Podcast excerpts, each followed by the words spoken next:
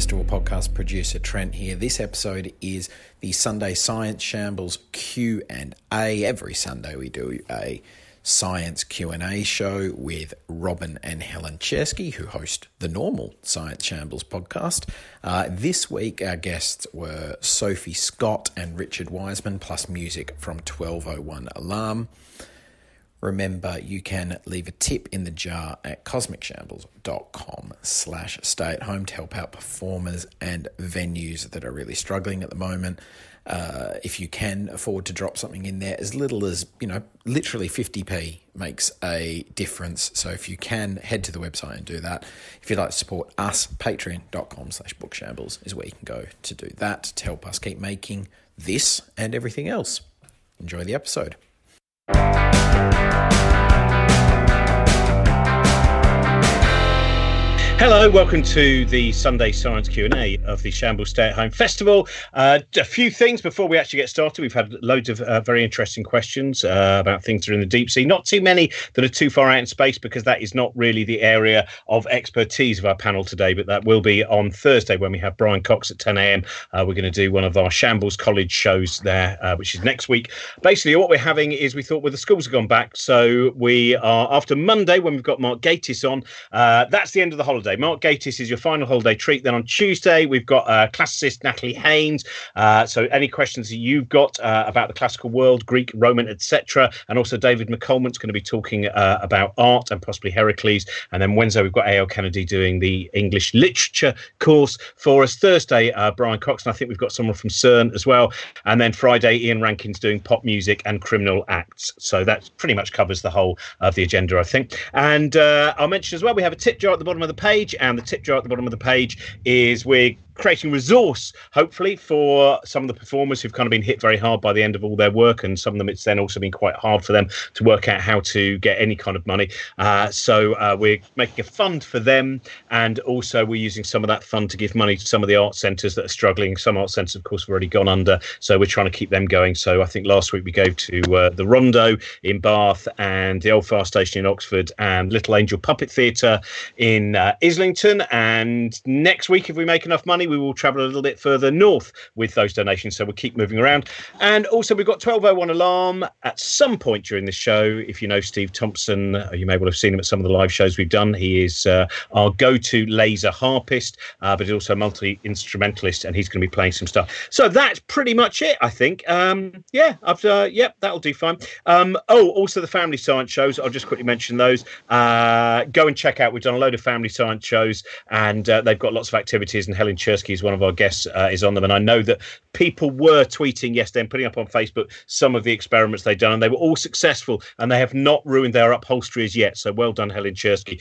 This is our panel for today, by the way. Our panel today, Helen Czerski and, and also Sophie Scott from UCL, head of neuroscience there, and also in the world of the mind, uh, we have Professor Richard Wiseman. In fact, it's Professor, Professor, Doctor. Is that right? Am I right in doing that, Helen? You're Yeah. you're not official. You should be a I'm not professor. professor. No. it's an absolute nonsense that you're not a professor. I always introduce you as, in fact, professor, professor, professor, because we're in charge of the world now during this period of isolation. Let us live out these fantasies. I'll tell my head of department immediately. I, I'm happy to send them an email if that will help. I am sometimes on Radio Four. I imagine that carries some weight with it. Um, so we're gonna we're gonna start off with the show and tell. Thank you very much for everyone who sent questions. But let's find out what our guests have. Let's start with uh, Sophie. Um, you have a show and tell for us. So what I brought along, I don't know if you can see this right in front of me there. That is a little um, prehistoric stone tool that I found on a beach in Pembrokeshire, and it I don't know if it's made by a Neanderthal or a modern human, but um, it's thousands and thousands and thousands of years old, and I find it kind of extraordinary to think about human brains and just sort of like, well, for example, the fact that as soon as modern humans appeared, they started changing the world around them, and their brains are exactly or were exactly exactly the same as ours. No evolution whatsoever in brains since modern humans appeared. Quite extraordinary. Also, it helps me remember that I once went to a beach. See now, how can we know if we're ever allowed again to go onto the beaches of Pembrokeshire? How can we know that we've not just found a stone, that it was definitely a tool? What are the signs to show that I'm not just waving a pebble around? Well, I thought it was a pebble when I picked it up because um, I I like pebbles. But um, if you look, you can sort of see it's been shaped to a blade at the front, and it just comes down to a little point that curls over. So, and it completely fits my hand. So it's made for somebody right-handed, and it's a, just a tiny little cutting tool. It's not, uh, you know, you probably wouldn't set out about to hunt a mammoth with this, but it's probably used for skinning or something. And you know, it's been knocked around by the sea, but you can see how it's been shaped, and it's shaped exactly so it can be held. That's what I find fascinating about that as well. And I always find it fascinating when in documentaries people go to these kind of these incredible areas, expanses where they are all, you know, the flints are all things that have been fashioned into tools. But the strange thing about, and I don't know if there's any neuroscience perspective on this, but the fact that human beings, the point or our ancestors, they go, let's make a tool. And then they make one and that's it. They're happy with it. We made that, that tool's fine.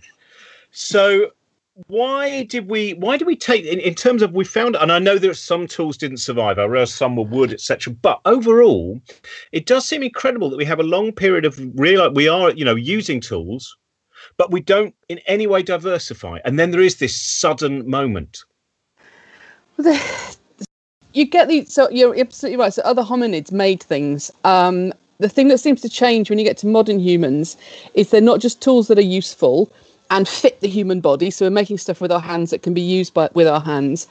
The, the that modern humans carry on doing that, but they add in sort of representational stuff on top. So you make a comb, but it also looks like a horse.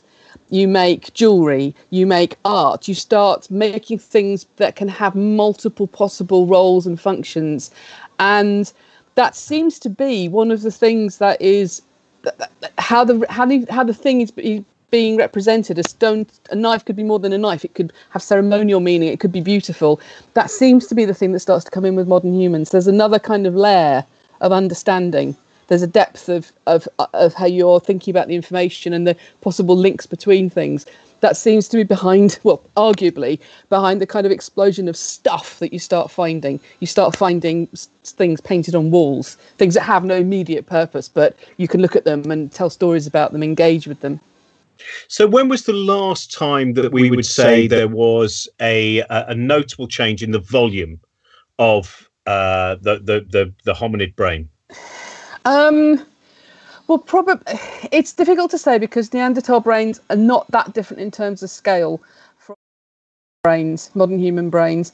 Um, if anything, what seems to change from that point on is our bodies get smaller our brains stay the same size and everything else gets smaller because we don't need huge, great big bodies to be powerful if we've got big brains and we can coordinate with each other to become amazing hunters that way. And we're building tools that can help us. So it's like we could kind of scale down everything else once we've got a huge thing here. Brilliant. That's that's fantastic. This is uh, fantastic. Uh, this is now. Uh, now we're going to go to uh, Richard Wiseman. Uh, Richard, what is your show and tell for this morning? Uh, my show and tell. My show and tell is uh, it's a plastic is a plastic bird which looks a little bit like that. In fact, it looks exactly like that. and um, and a sharpie which looks exactly like that. I'll hold it this way up, ever the pros, so the uh, uh, the black end doesn't uh, uh, vanish. And you put the bird here, and if you concentrate, in fact, everybody needs to concentrate on it, and you release it, and the bird balances on the pen and spins around which is a brilliant example of the power of thought. Because when you don't concentrate on it, uh, it falls off the pen. So um, there we go, remarkable. Now, obviously, you use as much money as Uri Geller with your balancing bird. Uh, you've, I, I, I, know you've been. You take a balancing bird into a government. You say, "I'll be able to help you find oil with my balancing bird." Um, Absolutely. Um, but that that that is a lovely trick because with a little bit more you know, as you now uh, again, hang on a minute. I don't know if everyone was concentrating. Oh, I wasn't certain everyone. Swindon not concentrating, which is why it didn't go round quite so quickly. But now we've picked up. But now we've picked up on them. Uh, you, it uh, it, it uh, moves around a little bit faster. So yeah, it's remarkable. And uh, it's so, not silver; it's plastic. it's, a, it's the kind of thing that a scientist can pick up on that a lot of us novices we have no idea. But this is because I love watching a lot of the stuff that I've seen you do is using uh, conjuring techniques and using what you discovered about human psychology to to some extent debunk some of the you know the, it, it only takes a little bit of uh, extra obfuscation and uh, someone to eventually goes i have the power of the mind and just keep rubbing the watch and all of that kind of thing so that is how are we taken in by those things. As as you monitor, how many different, you know, when, when Uri Geller was, of course, the, the famous thing with when James Randi would go around and he would show how a, a, a, spoon was bent. Then very often people would go, well, it's the power. He's got magic powers as well. It's not that he, it's a trick. He's got magic, got magic powers. Um, there's a few things going on. I mean, there's obviously a, a, kind of want to believe in in that stuff. The world is a bit more fun if you think people have got psychic ability and there's magical um, stuff out there. I, I think a big part of it, though, is we're kind of built for cause and effect. And, and so when two things, when this thing happens and then this thing happens, you think, well, that caused that. So if you say, I concentrate on this and then something happens, we just link those two in our minds, even though there's, there's no uh, actual causality there, which is how the whole of magic works. You know, magicians don't just come on and do something. They'll do is put a coin in their hand and then blow, and that'll make it disappear and, and in our minds, we're, we're linking those two things. That, that's what we do. It's why we're successful most of the time. But magic and some fake psychic stuff trip us up.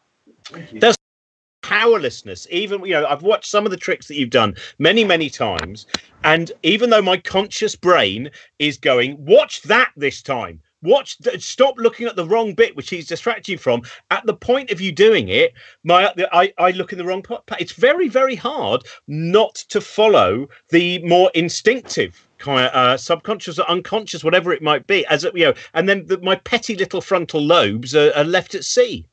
Yeah no it's it is i'm actually i wasn't intending to do this to do this but um i just pick up an object. This is a dinosaur um, but it could be any i don't know what sort of dinosaur it is except it's a plastic one um, but if, if you if you want to make that disappear, and you've seen me do this lots of times um, here, and it goes. Now it's really weird to do that the first time you learn it because you are looking at the hand that doesn't hold the dinosaur, and and it's such a but, but you are right. You know, it's such a compelling thing to to so yeah, they, they, all these magic tricks, they, they kind of trip us up, but in a sense, they show how brilliant we are because we weren't making those assumptions or those shortcuts. We, we just wouldn't be able to operate in the world. If you see a chair, you don't think, I wonder if it's got a missing back leg. You just assume it's got four legs. Otherwise, you'd be checking out every chair. So, so magic kind of weaves its way around, but in a sense, it's a celebration of the fact that we are actually really good at perceiving and thinking. Helen. Except me actually, I was going to mention my. I, I, I, was trying to come up with something to do, like an online course, and uh, I, I, didn't want to learn a language. I'm terrible at that sort of thing. So my online course, I'm learning how to make pop-up books, and I was looking at uh, Sophie's the stone tool there, and that's far more sophisticated and effective than any pop-up book I've managed to make so far. It's a lot harder than you might imagine. That's all I'm saying. Do you generally find that the pop-up tower is still hanging out some of the main body of the book? Because that seems to be you finish it all and you go, and then I just fold it, and whoa, that's way too much out of the book. it's really hard. It's really, I'm following it like bit by bit. I'm pretty good at my hands, and I go like this, like this, and the whole thing just falls apart. And on the video, it's absolutely fine. It's um, so anyway. So I'm learning. I've got I've got two of them over there. If we get any quiet time during the show, I'm prepared to bring them out and show you how bad I am at making pop up. oh, I'm going to make some quiet time just because that's a treat. Um, Helen, what magic trick are you going to do for us? Uh, well, I'm, I'm feeling very disappointed. I don't have a magic trick that follows on quite nicely from what Sophie showed us, actually, which is this. And inside it here, um, so this is a knife. And the exciting thing about this knife for me is that I made it, or at least I made this bit. Somebody else did that bit. But on a, you know, there are people who now look at Viking technology, can recreate Viking Forge. And so I made this on a Viking Forge. And the fascinating thing about making blades like this, so this is steel. So I was making a program, we were talking about temperature. And um, in fact, I think it's being repeated at the moment. And, and the interesting thing about steel is that to really make it work, you need to be quite sophisticated. You need to heat it up and cool it down and hammer it. And you need to do all those things in the right order. And when you've done all of that, you get something like a knife, which is a really powerful, like it's a really important tool. But actually, the, the, the interesting thing about this process is the sophistication of it. So to go along with the thing that Sophie was saying about her stone, it's not just that you need a stone that's approximately the right size and shape and all those kind of things. It's that the process of making it has a huge amount of subtlety. And so um, I and and I and and you know the, the metallurgy you know, obviously the a thousand years ago someone making something like this would have had no idea that atoms existed. They wouldn't have understood the difference between steel and iron and levels of carbon and why it is you might dunk it in water all of that stuff. And yet they put the effort in and got it right. And I find this is not impressive because I made it. In fact there's a nit there's a little bit uh, somebody else put the handle on and polished it and they couldn't polish away the bit where i chipped the wrong bit um, so it's not you know it's not the most useful knife. But um, just the sophistication of the process is amazing. And i love it for that that we forget that these objects so many stages go into how it's not just the person making it then it's all the people who went before them that worked out that if you did this and not this um it you know you get something better. And obviously it reminds us that the vikings were brilliant craftspeople. They weren't just pillaging, raping, you know, invading people and wandering around in daft hats, which were an invention. They were very, you know, sophisticated, skilled craftspeople who traded and who made tools. And, and you know, I, so I like this. So this is my show and tell. That's why I always think whenever I go to a craft fair. I know there's a very different side different to a side to a lot of those people when they're not using their yarn. Um, the uh, actually, could you mention that? I know we had a question from a young man called Arlo, uh, who it's just because the last time I saw him down in Eastbourne, he kept showing off his knife while his mother said, "Put it away." But it's a brilliant hunting knife, mum. Anyway, so he asked a question, which was, "How did they make the first ruler straight?" Now there's the uh, so Arlo is nine years old. Wanted to know. He he he his his mum said he was looking at his ruler and he went, "Mum, but how did they make the first one straight?" I would guess gravity to do with it. Just if you have a thread and you hold it, use it like a plumb line, you you know it will it will hold unless it's really knotted nasty thread you will get a straight line um, and there's a few ways you think you can also compare different straight things next to each other. But it's a really interesting question because it's it's like the question of length. You've got who does it first. Once you've got one you can manage. So so i suspect it, it had a lot to do with gravity but it's not a trivial task. Um, and again it's one of these things once someone's done it everyone else can compare theirs against it but someone had to do it first Right, so that's uh, question number one. Question number two. I'm going to throw this at you, Richard. This is from um, Alison Cleary. She would like to know no. why why does it seem that often people at crosswalks scurry to get across before the light changes, but if they don't make it all the way, when the light then changes, they don't scurry faster for the last bit, but rather slow down. They've already lost, so why bother? or is there something else going on? So this is the first question we've had in the four weeks about uh, four weeks about uh, pedestrian etiquette. But um, psychologically, what do we know about this?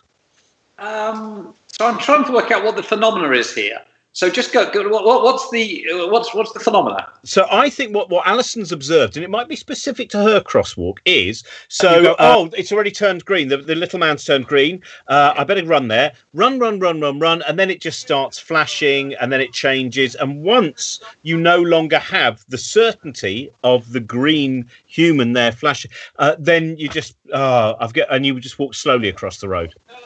I I I've never seen that. Um, so I've I've seen people walk a lot quicker once it starts to flash, which would be the rational thing to do. Uh, you would have thought the people that move slowly once it starts to flash would be removed from the gene pool fairly rapidly.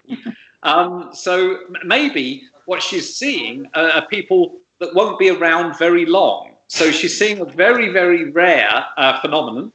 Um, I guess the other thing from a social science perspective would be ownership, because once you're halfway across the road, maybe you think, well, this is my stretch of road now. I, I own this stretch of road. And so it's okay for me to go a little bit more slowly. Um, but I think I'll, I'll, be nipping out later on to do a, a full study uh, on that. And i can feed back the, uh, the results. Excellent. This is uh, uh, this one's for you, Sophie. This so is Martha from... says, um, "I've heard that fMRIs are not ultimately that specific in understanding our brain. What is the next technological leap that we need to be able to understand the structure?" Um. Oh, well, you, you don't know, but for so the problem with fMRI is that it's great and it's brilliant, but what you're measuring is blood flow. And blood flow changes in your brain. When your brain does a bit of work, a bit more blood is sent there immediately, partly to take along oxygen and nutrients, partly to take away carbon dioxide um, and heat, cool things down. So you, it's a correlate that we're measuring. And actually, particularly um, you know, uh, with some of the sort of earlier ma- magnets, what you were actually seeing was literally blood vessels. You were scanning, and then you could sort of see it looks like a draining vein. So it's always something slightly at a an, at a distance. Um, the other techniques, so blood flow has been good for kind of giving us general maps of the brain, but there's also been sort of electrical techniques. electrical techniques. So in humans, that's been things like EEG or MEG. And there has recently been a big step forward in MEG. So that's magnetic um, encephalography and basically use these super cooled conductors to pick up disturbances in the magnetic field of the earth caused by the brain activity inside. It's pretty crazy stuff. Um, and that's always sort of like at the surface. So that's pretty limited and it's, it's go, you can only sort of see the top of the brain and there's been a big step forward um, basically in how you can apply the conductors that started at Queen Square quite recently by a UCL colleague. Um, that seems to be likely to take that forward a step, and that will give us the precision of being able to know where we are in the brain, but also the speed of measuring electrical discharges. Now, because the gold standard is always going to be actually measuring signals from actual brain cells, and that's still some distance ahead of us because with humans that that's kind of a level of invasive science that we we just can't normally do. Thank you. And this uh, this one's uh, for you, Helen. This uh, an interesting kind of domesticity thing from Steve. Uh, this is for physics around the house. When I clean the remnants of jam out of a jar, I part fill it, put the lid on, and give it a good shake to percussively loosen the jam. Two thirds full seems the ideal, but what does the optimum level depend on? So this is about jam clearance Ooh. in a jar. this is a critical problem for all those people stuck at home looking at mostly empty jam jars. Um, so the game here is that water is very dense, and if you uh, shake a jar that is half full of water, the water that was on one side thumps into the other side. And the problem is, if you do it with a full jar, there's already some water in the way so you can't get up enough speed and you can't get enough shear forces to you need some space so that the water kind of generates something different. So if you have a completely full jar it doesn't do anything because it's all water so the water it's like one of those puzzles where you had little squares back in the you know years ago and you used to have to move one square to put the other square in that place. So you can't move it out of the way. So so the critical things for this problem i think what you want are first of all that to get jam off the side what you really want is not impact. What you want is a shear force. So you're probably going to be better off if you can swirl the water around but you want to stop and start that swirling and probably shaking it gives you enough shear in different directions. So I've half or two thirds full sounds about right. The temperature is going to be the most important thing, I think, because obviously the you want your jam to not be so solid it's not going to move. You, so warming it up is going to be better. And hot, in hot water, the sugar in the jam will start to dissolve a lot more. So when I do this, when I'm cleaning out empty jars, I definitely use hot water, not boiling, because you know I am not the sort of physicist that likes burning my fingers. Um, but uh, you know, I hot water and about half full and shaking up and down to get shear forces i reckon that's the thing so i think the temperature and the the amount of shear you can generate with all that dense water those are going to be the, the important parameters so now uh, he can go and do his own controlled experiment based on those parameters and Steve, if you can send us photos with photos with various different, uh, obviously the structure, the shape of the. There's a lot of different variables, but different types of jam. Does yeah, it work we'll get, the same for peanut butter as it does for blueberry jam? Very oh, important.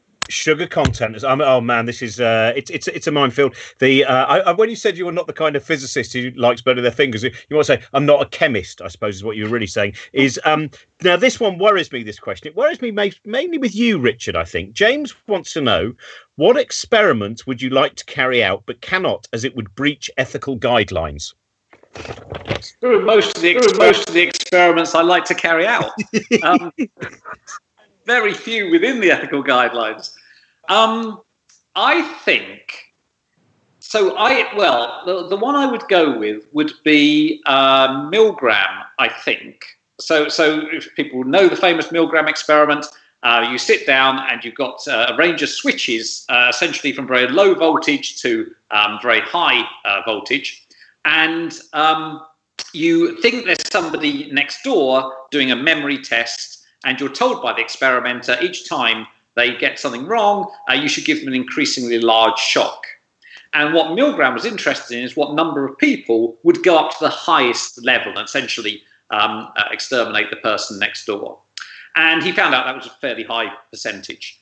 But there's been a lot of criticism of that because people argue that the people were kind of role playing. They knew it was an experiment. They knew they'd really not be giving proper electric shocks to somebody next door.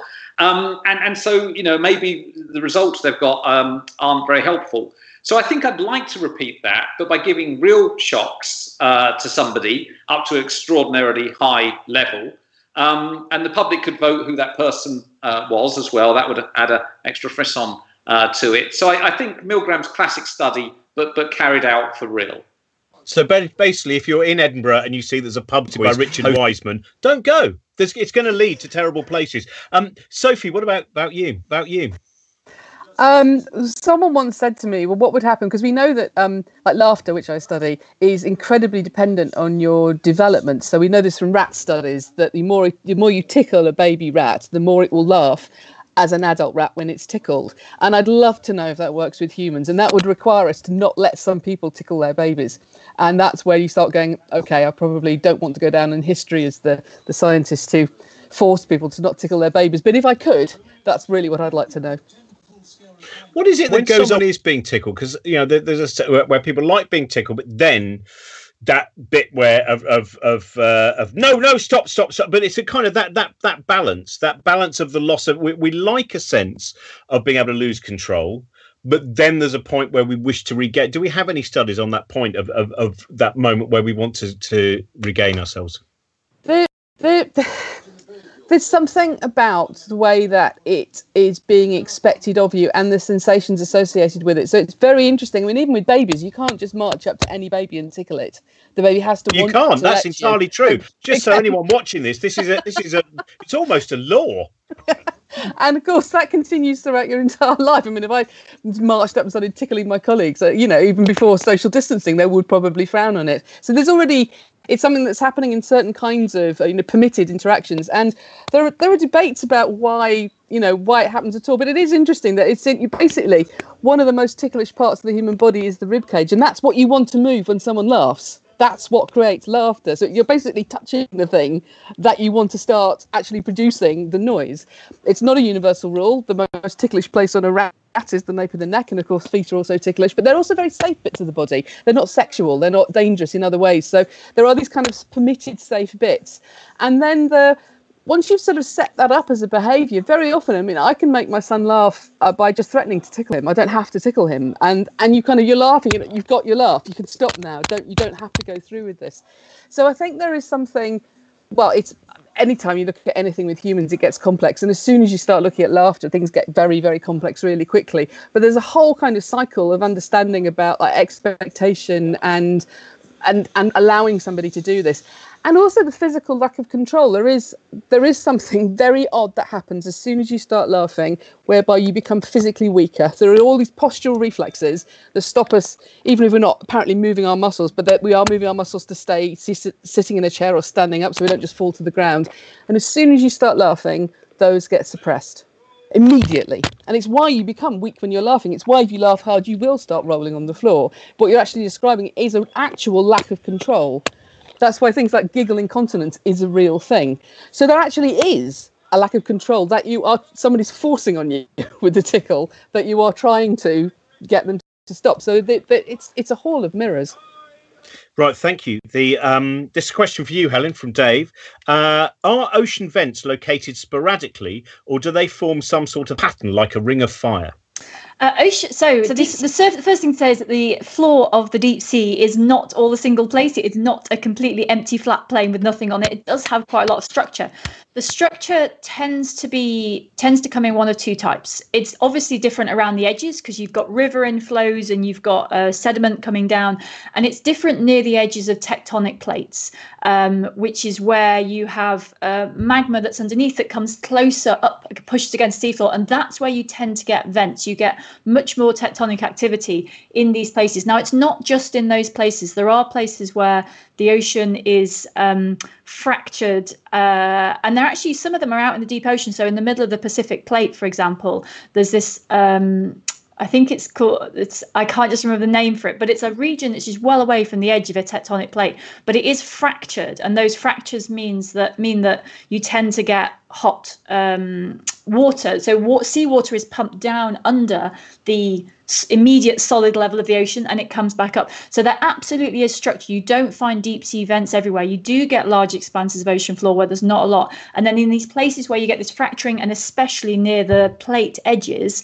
that's where you get much more activity. Um, and you also think find things downstream of there because there are downstream consequences. So there is quite a lot of structure down there. And you know the, the exciting, the, one of the most exciting things about the deep sea is that it is it is a bit like a treasure trove in that it's not all just laid out. You have to there's nothing and then there's an oasis of amazingness uh, uh, you know so even the nothing bits are quite interesting but there's it's really patchy and you do get these patches of astonishing variety that are driven by plate tectonics Brilliant. Um, this uh, question, I'll start with you, Rich, on this one. This is from um, Sally. Sally was interested in knowing. Um, I hear, um, I hear people say that you just can't persuade anyone with facts. At this time, with so many conspiracy theories flying around, what are the best ways of trying to lure people into a better way of thinking? That's a very interesting question, isn't it? I think it's understanding why people want to believe some of those theories in the first place and so, uh, you know, it, it, the, the, people are destroying the, the 5G masts, you know, just, just a terrible, terrible thing to be doing, um, actively sort of harmful. But I suspect if you talk to them, they think they're doing a good thing. They, they, they obviously think because they believe those those ideas that they're being helpful members of society. So I think part of it would be how you reach those folks and and I would probably encourage them if there's anyone in their families who to have a better understanding of science, to those, to those, those, people, those people. and always and do always what do what scientists look do. For disconfirming look for disconfirming facts. facts. It's okay, it's and this is true of all of us. Reading the websites or the tweets or whatever it is that confirm our point of view, but go and find the other stuff and then make a more kind of balanced decision. Because at the moment, I think social media, huge echo chamber. You know, we, we just hear our own opinions uh, being uh, reflected back to us. So I think those are those are, are useful things, and also just to to realise that we're all kind of capable of, of rational thought and that it's it's up to us to make individual decisions. And, and that means going out and finding the information and thinking very carefully about it particularly if the thing you're about to do is act, could be actively harmful if you just happen to be wrong so for me, it would be understanding where these things are coming from. Nobody thinks that they're not the brightest person in the world or the best informed or uh, not a nice person. We all think that about ourselves. And so the question is how to challenge that in, in a way that doesn't isolate members of society you know, call people idiots, anything like that. The worst possible thing you can do. We, have got to engage. But I would add something else to that, which I think is really important. The implication, I'm sure it wasn't really meant like that, is that science is right and everyone else is wrong. And there is one thing that scientists are terrifically bad at, which is listening. And there, there has been a sort of movement which says, oh, well, um, here's my scientific fact, and you're all wrong and idiots. And, and there is also a failure there not to listen to the other side, which is sort of what Richard said, but it's not just about you know it's not even about before you even start finding why just acknowledging that they have a point of view is a really important first step.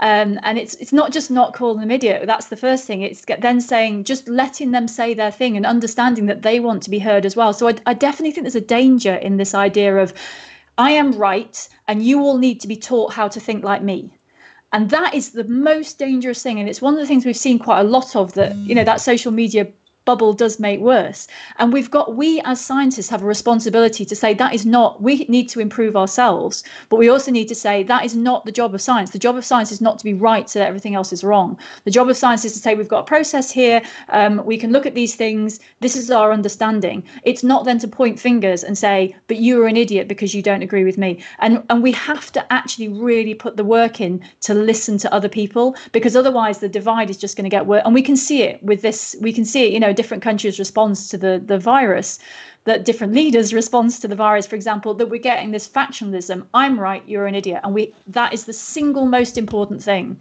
Scientists have to listen and they have to have the humility to listen and show that leadership that allows other people to listen, um, as well as obviously providing robust scientific advice, which is based on the best available evidence. So there's a bit of nuance here that is so easy to ignore, I think, and I think we shouldn't ignore it. I shall get off my soapbox. My soapbox now. No, but I do think there's an issue. I think one of the problems sometimes is the extreme aggression which comes with a, with some of the conspiracy theorists that are, you know, I'm sure everyone here has had a moment where someone on social media, well, more than one moment, has been very aggressive towards you, and you start off by trying to just be nice to them, and then by about point five, you realise especially with that medium, if you're trying to have that debate within the social medium, uh, then you just you can't get anywhere because the refusal mm. to, you know, I spent a whole weekend not realizing that Pete Hitchens was pretty stuck in his ways in terms of his climate change attitude. And I was being awfully friendly, and it turned out to be a terrible waste of time. But that's the other problem as well, isn't it? Which is, again, I think that's why that question was about trying to understand the psychological techniques which allow, as, as you're saying uh, as well, Helen, that way of actually having a conversation that's yeah. right. A, a, a, conversation is two way. I think Helen's absolutely right. But it's, right. it's also it's, it's, also up to everyone to realise they may be wrong. I mean, my goodness, science has been wrong about loads of stuff in the past, and and so it, it, it's the best approximate approximation we have based on the evidence. But scientists will often disagree with one another, and you can get consensus. But still, science is about having that debate. And so it isn't a question of, as Helen says, I'm right, you're wrong both of us might be wrong, um, or it might be I'm wrong and you're right, and so on. it, it is a, a, a, conversation, and the one that we need to have, I think, at the moment. Uh, so wanted to know in the 21st century, how much has it changed in the ability for neuroscience and psychology to work hand in hand? Uh, hugely. So, um, I mean, neuroscience for you know, which has you know, been around for a long time, but is is a world of stuff very often connected molecular, with molecular questions and how particular, bits cells, particular are cells are working. And psychology is uh, again another new science that was asking questions about behaviour. And the thing that the thing that really changed in the you know relatively recently really was in the 1990s we started getting our hands on these brain imaging techniques that let us study neuroscientific phenomena brain activation in a way that we could relate very easily to behavior now, we've been doing this in different ways, we've been trying to. So, there's a, uh, a, very venerable tradition of neuropsychology, working with people who've got brain damage and seeing what we can infer about the structure of mental representations and processes from what they now have that problems based on their damage. But to be able to ask these questions about healthy brains is, is, absolutely extraordinary. And for me, the power comes from having both. We have a brain level explanation, but we are also always relating it to behaviour. It has to behaviour. To so the psychology, so the psychology is absolutely, absolutely crucial and I think that's why. And I think that's why sort of been a very sort of and a powerful technique because essentially it's highly interdisciplinary. We have the neuroscience, we have the neuroscience, and we have the psychology, and we have the psychology, and that's what gives and that's what gives us that extra kind of you know kind of you know um, explanatory power. I think. Richard, would you agree on uh, that? More of a psychologist than interested in, in brains. I'm interested in, in people and, and how they think and behave. And as, I guess my main interest is how you can modify that to make them happier or more successful or make societies more giving or whatever it is you want to do. And for me, so it isn't a theoretical question. For me, it's a very practical question. Well, what do we want to do um, uh, to, to, if we're in this rather tricky situation we're in, uh, to keep our spirits high or to become hopeful or whatever? And for me, normally those answers come from psychology. They, they don't come from having a deep understanding of which parts of the brain are involved. That's interesting theoretically, but for the most part, you know, I'm, I'm quite practical. And, and so I just want to know, you know, what, how, if you have developed a sense of gratitude or whatever, how does that just impact on, on how you feel? And for me, that level of explanation is, is enough. Brilliant. I'm going to go over to you next, Helen. The, uh, um, I'll just quickly remind everyone that uh, next week, uh, tomorrow morning Mark at 10 a.m., we have Mark, and then from Tuesday onwards, we're starting kind of Shambles College, where we've got uh, Brian Cox is coming on, and A.L. Kennedy, and Ian Rankin, and Natalie Haynes, and various others. That's 10 a.m. every morning. And uh, also remind you about the tip jar that we have, where we're collecting uh, a resource for some of the performers who've been hard hit by this, and also some of the art centres and other venues as well, making a fund for them. And you can also subscribe to our YouTube channel and Patreon is where, in fact, all the other things that we make, as well as doing these things that we're doing during this period of isolation, we have probably actually thousands of hours now. Yeah, thousands of hours of, of science interviews, musicians, podcasts, loads of different things. So find out about all of those. Um, now, Helen, this is from Paul, and he would like to know, please, can you tell us? I'm going to say this probably wrong. Can you tell us about the siphonophores, particularly the long, stingy, stringy thingy recently found off the coast of Australia? Uh, that is term for one of those. So I, I don't know about the very specific one that was found off the coast of Australia. I do think that the siphonophore is officially the longest animal. We know that the blue whale is the biggest living animal on Earth, but a siphonophore, uh, one of the many species of it, is the longest. And they are these very odd things. They're, they're colonies um, they're kind of gelatinous and they have these long tendrils that hang out because that's they're basically fishing. You know, as water runs past the tendrils, they can collect nutrients that way, and they're sort of made up of they're sort of they are colonies of different organisms. I am not an expert on siphonophore biology. I'd have looked it up if I'd known this question was coming. Um, but they're really interesting, and they shock people because they're they're kind of alien. You know, they're they're goopy, gluey. They look like they're not really alive because they're just sort of they're almost not there. You know, the people who don't like cucumber say it's almost not there. It's like that but in the ocean world. Um, so yeah, so they do wash up on beaches, uh, and they do. Some of them sting. I think you probably shouldn't go. Not as badly as jellyfish. Uh, the worst jellyfish we hear of, but uh, don't go poking them too hard. But you do get these long, stringy jelly-like things in the ocean. And the thing is that in the ocean, it makes sense to live that way because water is very dense. It can support. You don't need all this solid structure that we have in order to hold yourself up. You can just be gelatinous and you know be carried. You, so it's there's a different load of um, priorities for existence uh, that that lead you to that point. But I don't know the, I don't know about the one on the beach in Australia. Sorry. Uh, this is uh, uh, from the live feed now. This is from Carl for you, Richard. You, Richard. Um, similar to your problems with pop up books, is there a trick or illusion that you have never been able to master? um, my goodness. Uh, well, there's there's one I shouldn't be ever allowed to perform again, which uh, is, is is similar. So so a sleight of hand. I'm not a sleight of hand performer. I can do very basic sleight of hand. And when I'm with my colleagues and friends who do proper sleight of hand, it's it's so terrifying uh, that uh, I, I, I back off. But you never see them with a deck of cards in their hand. So if you want to put vast amounts of, of time into rehearsal, um, then uh, then that's that's the way to go. It's not my sort of thing. Uh, but uh, the uh, the incident with, for which I'm best known in the magic community in terms of potential disasters was there's a, a trick uh, called a French guillotine, which is a six, which is a six foot guillotine, and you get a member of the audience, and you get a member of the audience, and you put their head, and you put their head in stop, and the guillotine and blade the guillotine comes blade comes down. It appears to penetrate through the head and emerge from the bottom of the stops. And he's probably not giving away too much to say that the uh, spectator is perfectly safe.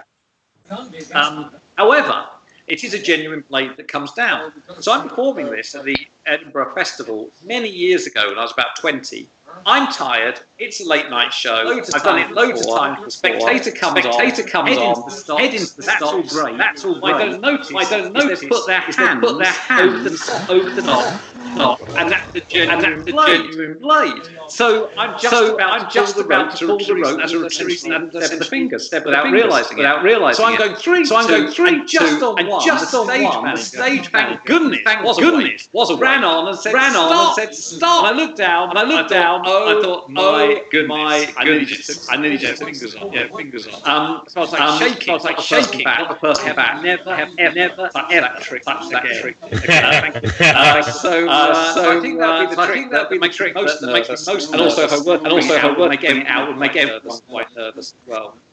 Um, that's uh, that's great. It's like watching Paul Zenon. I think you were in the same room. Paul Zenon, who does some wonderful stuff, and he, he gets a, uh, a snooker triangle at times, and uh, then places uh, beer in it and then through centrifugal force he swings it around but we were i think all three of us were playing a very small room. And as he started it you can always see the fake look. You know if you've watched it you know the sense of jeopardy he's creating is sometimes not as great. But that was one where i thought yeah i think he really is feeling a sense of jeopardy. That woman's coat looks very expensive and she's directly below that point. Um, yeah. No, it's a ter- terrifying. It's like um, stab, a smash and stab, which is the one where you put the upright right nail behind uh, in a, one of the bags, and then you mess around with the bags, and then you slam your hand down on the bag and hopefully miss the nail. And that trick goes wrong more than any other trick. So there's loads of performers with scars on their, their palm. Uh, but I was there one night uh, where the performer bang, and then the nail just goes straight through their hand. And they picked it up, and it's just you say, you're so used to performers acting, and suddenly you realise that reality is. And they just looked at their hand and just fainted uh, on the uh, the ground. So yeah, it's uh, given that I started off making little rubber dinosaurs disappear, it's a remarkably dangerous profession. Also, it's a way to start a messiah complex as well, isn't it, with that bag of nails? Um, this is um, Stuart uh, as a question for you, again from the live feed, Sophie, which is um, Can't someone with mental fortitude resist tickling? So, if you can resist, does that mean you were not tickled as a baby? Well, do you know, I wish I knew. I wish I could give you a good answer to that. We Well, it's beha- laughter is for want of a better phrase, an innate behaviour. So deaf and blind babies will laugh if they're tickled by someone that they, they will let tickle them. So you don't have to have heard it or seen it to produce it. But we know from the rat literature you can increase it. You know, the likelihood of it happening by kind of engaging with it a lot as an infant. That being said, as an adult, people tend actually to be very variable in how much they uh, they like tickling, which is often people say I do not like it. Um, so I think if you you probably could tolerate it, but it would still be um, well, or be able to be resistant to it. But you would have to have some other kind of emotional engagement with what was going on. And I think back to that example of how if someone you didn't like tried to tickle you, you'd be like, "No, I'm not laughing," and stop it. You know. So if you can kind of engage that kind of level of emotional disconnect, then I think you probably could find yourself not laughing. The thing is with laughter, once it's got you, it's got you. It will start coming out. So if you, I mean, my impression is with performers who have to not laugh when they're on stage, like a lot of actors, they'll they'll try and get ahead of it before there's any chance for the laughter to get in there. So I think the way to be resistant is to start before there's even any risk of tickling being on the table, that so you can kind of catch the laughter before it's anywhere near you. Brilliant. So, I have a, a question for So. I, I can't remember whether this is a study or whether I'm just making this up. Whether I'm just making this up. Somebody at some point told me if you cross sit cross-legged and cross your arms, you can tickle your own feet because you've kind of got it wrong about where the feedback is coming from. You certainly. So there's what study that um, that Richard's referring to is a study showing that you you can't tickle yourself. Your brain knows when it's you touching yourself versus somebody else touching you. And actually, your brain's very good at discounting sources of input that come from you. All sorts of senses do this. You can trick it. So if you do that kind of thing, so you just got your hands in the, you know, your fingers in the wrong place, and then point to a finger. Critically, you mustn't touch that finger and ask people to move it. They'll often move the wrong finger because they're getting the wrong information in. So I can believe that you could fool the body in that way with tickling as well. I wouldn't be at all surprised. I want to know if you've crossed your arms, your feet. How do you tickle yourself? What have you? I mean, how many arms do you have to have to do that?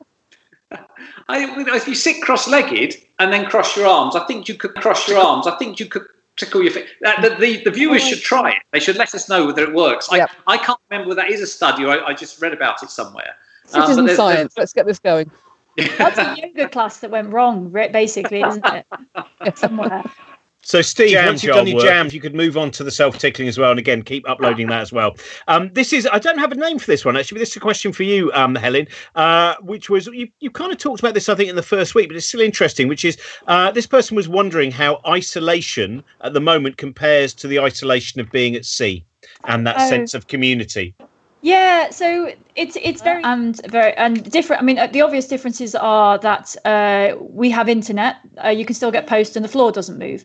And those are actually so I quite like the floor moving. But you know, internet and post are enormous things. And uh, honestly, when all of this first started, all I could think was, this isn't isolation. You can have video chats with people, and you have no idea what actual isolation is. And of course, not everyone has internet accessibility and the hardware to get video feeds, so we can't take that for granted. However, it is much more isolated in those respects at sea. The one thing you do have is you have people with you who are the same people, so it may not be very many, but you do at least have one or two people to talk to on a regular basis. Um, so, so it's the things that are similar are having being entirely in charge of your own time. So you need the discipline. And ships meal times keeps coming around and you you, you keep in track via tracking your meals um, because they that's the only re- only reason. You know if you're living if you're working in 24 hour daylight the meals are the only reason you know what time of day it is because you so you keep that rigid schedule because otherwise you will go a bit mad. Um, so yeah so being and being limited in what you can do obviously on the ship you know if you look at normal life you you sleep somewhere you work somewhere you eat somewhere but they're not normally all exactly in the same place and we're living with that but actually you need that a lot less than you think. I am a complete fidget and i adapted to living on ships very quickly and i like it in spite of that confinement. It's all about expectation and if you change your expectation then your reaction to it changes. So i think that um, and keeping a diary for anyone who is struggling with the isolation thing write down what you did each day because when the visual surroundings are the same um, you feel that time's not passing. But if you write down at the end of the day what you did you, you have this, you have this record of your thoughts changing. So so there are definitely things at sea that help us here but really in a lot of cases you're more isolated at sea or in antarctic bases um, because you don't have we still don't have internet. Most ships you, you can't get normal email even now on on most research ships. Um, so you know the, it's it's more extreme in some ways but you do have a small number of people. And when it works well the last thing i can talk about this for hours and i shouldn't. The last thing i'll say is that when it works well you have a good ship um, and a good task I have been far more content at sea than I have ever, ever been on land. And I really mean that. I felt a really deep contentment on expeditions that I have never had on land because it's simple. You only need so many things. You need good people, you need a task to do, you need physical, you know, shelter, food, all that stuff. And if you sort those out, you don't need anything else.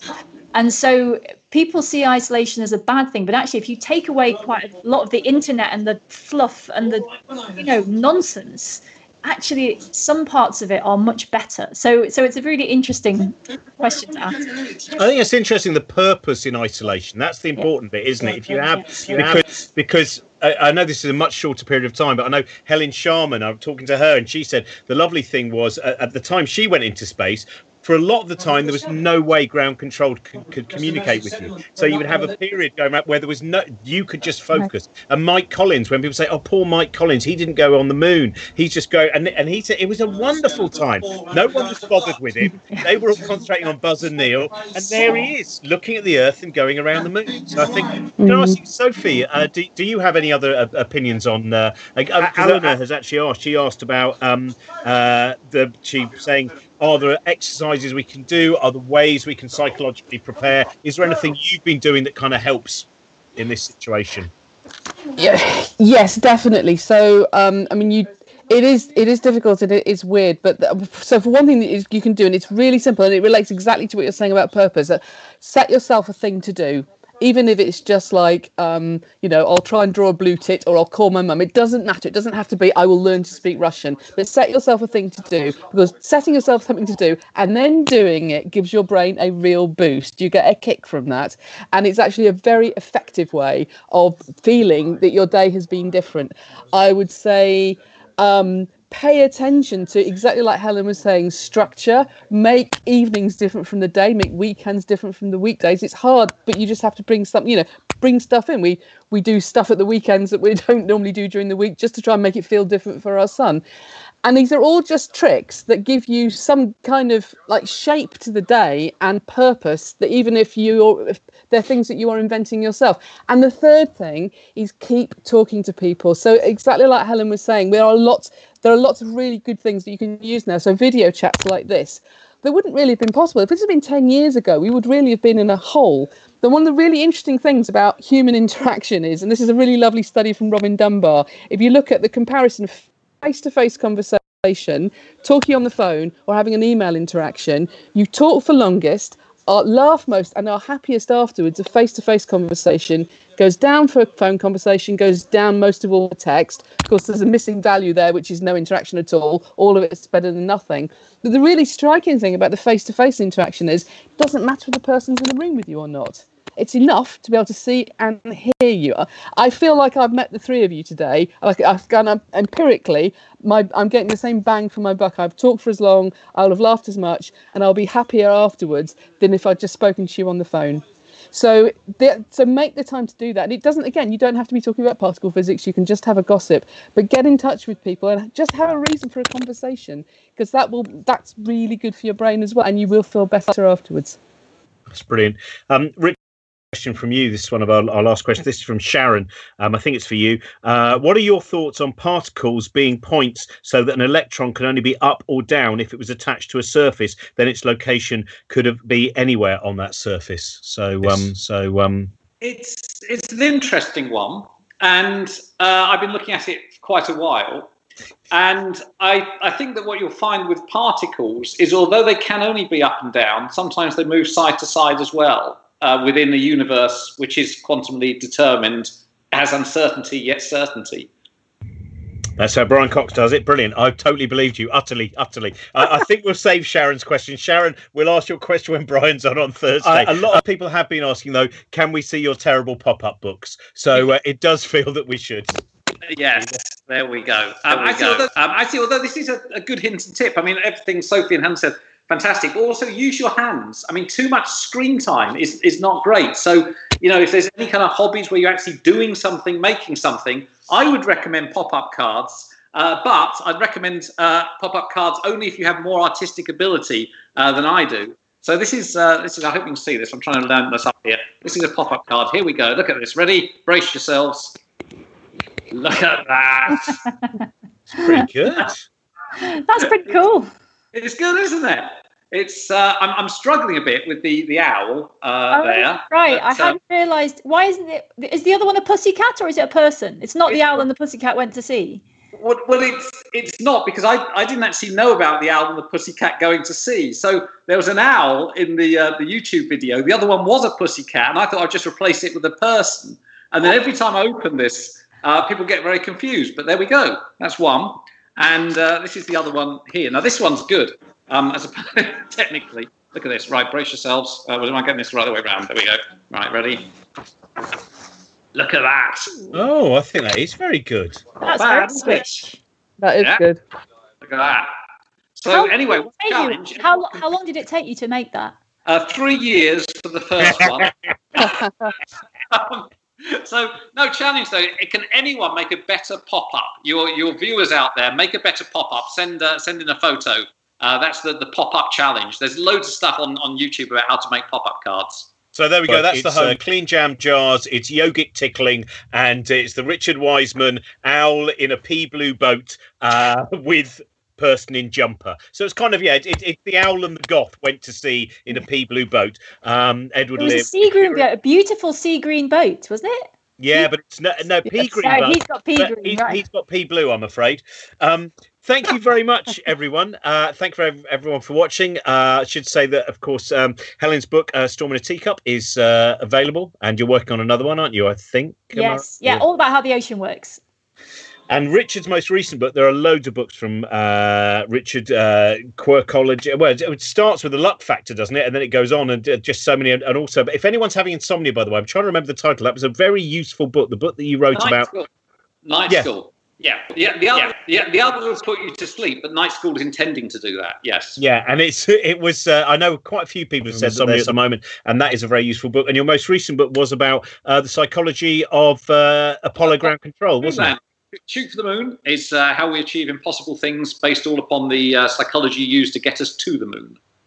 And Sophie, you haven't got round to being uh, doing a book yet because you're head of uh, neuroscience. So that's been that's that's that's that done, isn't it, for the time being? I, I, have a podcast. Uh, me and the poet Will Eaves and I have a podcast called The New Neuromantic. So you can find us on iTunes if you just need to hear more of me.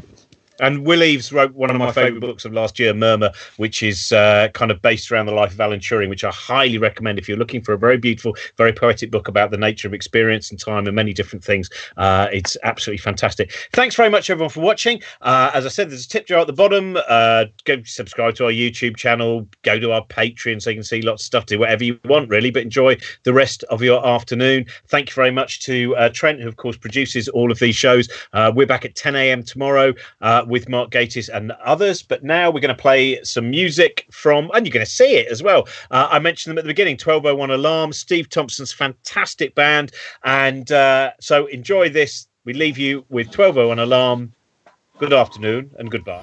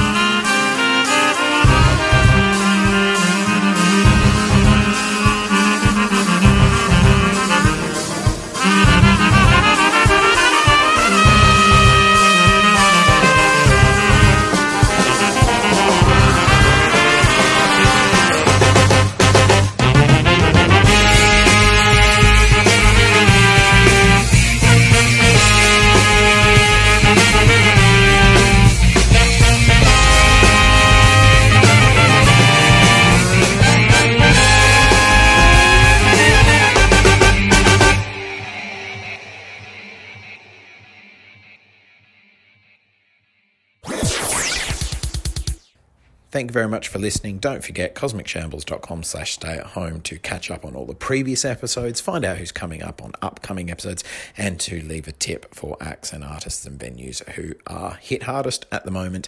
And if you'd like to support us at the Cosmic Shambles Network, patreon.com slash bookshambles.